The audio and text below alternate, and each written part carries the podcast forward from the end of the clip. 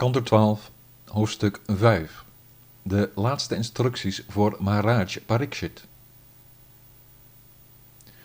Sri Shukasai.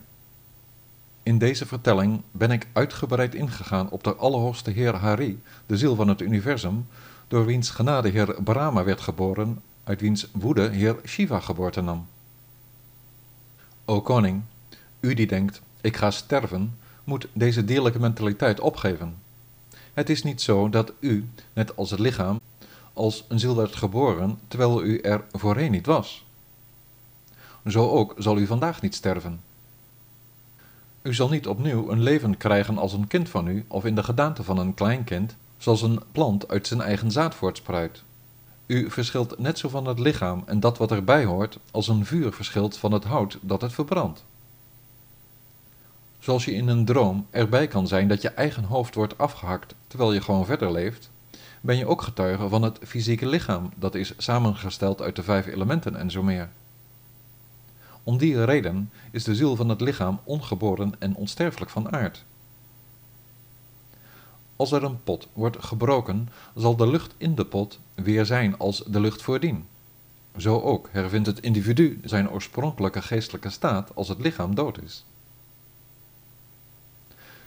De materiële lichamen, kwaliteiten en handelingen van de geestelijke ziel worden voortgebracht door een materieel georiënteerde geest, en het is Maya, het begoochelend vermogen van de Heer, dat de materiële geest en het erbij behorende herhaalde materiële bestaan van het individuele levende wezen in het leven roept. De combinatie van olie, een houder, een pit en vuur is wat men samenziet met het branden van een lamp. Zo ook ziet men hoe door de wisselwerking van de geaardheden hartstocht, goedheid en onwetendheid het materieel bestaan van het lichaam zich ontwikkelt en vernietiging vindt. De ziel, die verschilt van het grofstoffelijke dea en het subtiele linga-lichaam, is zelf verlicht en vormt, omdat ze zo onveranderlijk is als de ether, de basis adhara die eeuwig is en alle beschrijving te boven gaat.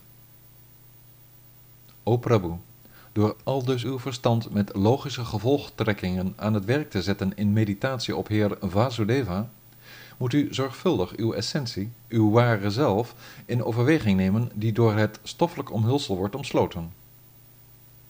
Takshaka, de slangenvogel die werd afgeroepen door de woorden van de Brahmaan, zal u niet verbranden. De boodschappers van de dood kunnen u, uw ziel, niet overtreffen, die deze oorzaken van de dood en de dood zelf nu de baas bent. Met de overweging ik ben de oorspronkelijke allerhoogste geest, de verblijfplaats van het absolute en de hoogste bestemming, moet u zichzelf plaatsen in het allerhoogste zelf dat vrij is van materiële aanduidingen. U zal, als u dat gedaan hebt, met de ganse wereld al dus onderscheiden van het zelf, zelfs geen weet hebben van Takshaka of uw eigen lichaam, als hij, zijn lippen likkend en met zijn bek vol gif, in uw voet bijt.